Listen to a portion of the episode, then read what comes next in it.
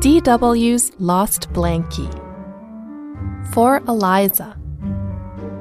DW and Blankie have been together forever. Blankie was there when she learned to eat by herself, when she got her first tooth, when she learned to walk, and at all her birthdays. With Blankie, said DW, I can fall asleep just like that. It's better than a nightlight. One day, DW came home from daycare and looked in her special blankie hiding place.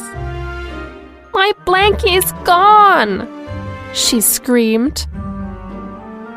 Everyone helped DW look for Blankie. Father looked on top of things. DW looked under things. Arthur looked in things. I found it! yelled DW. But it was only Arthur's bionic bunny underpants. Yuck! said DW. Think, said Arthur.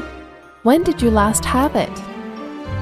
I think I had it at the playground this morning, said DW. The Tibble twins wanted it. Maybe they broke into the house while I was at daycare and stole my blankie. There's just one problem, said Arthur. They were at daycare with you. Wait, said DW. I know exactly where it is. Blankie's at the library. I think it went down the slot when Mommy and I returned our books. Miss Turner checked the lost and found. Sorry, honey, no blankies, she said. Thanks for checking, said Arthur. Now I remember, said DW. Blankie's at the car wash. When the big vacuum thingy came down, said DW, I closed my eyes and it sucked Blankie out of the window. It only sucks up water, explained the car wash attendant.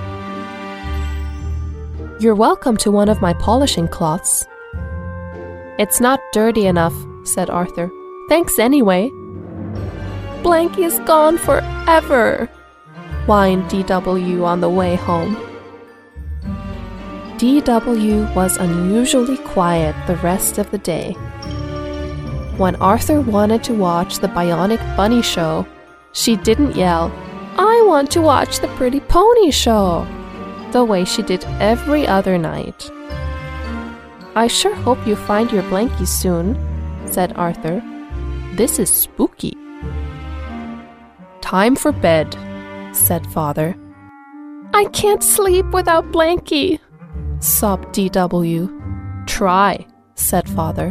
When Mom gets home, she'll help me find it. He kissed DW goodnight. DW tried to close her eyes, but they kept popping open. She missed Blankie and she felt sad. She thought about how Blankie always made her feel better. That made her feel worse. Just then the door opened. I have something for you, said Mother. Kisses and hugs won't help, moaned DW. It's your blankie, said Mother. I found it. Blankie! cried DW. Hey, this isn't my blankie. Yes, it is, said Mother. I washed it. You killed it, said DW. Mother gave DW a kiss and hug goodnight. Sleep tight, she said. I love you. DW didn't say anything. Blankie didn't smell quite the same or look the same. DW put Blankie to her cheek. I love you, Blankie, she whispered.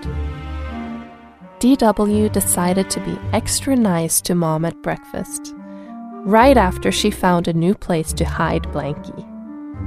Then she fell asleep, just like that.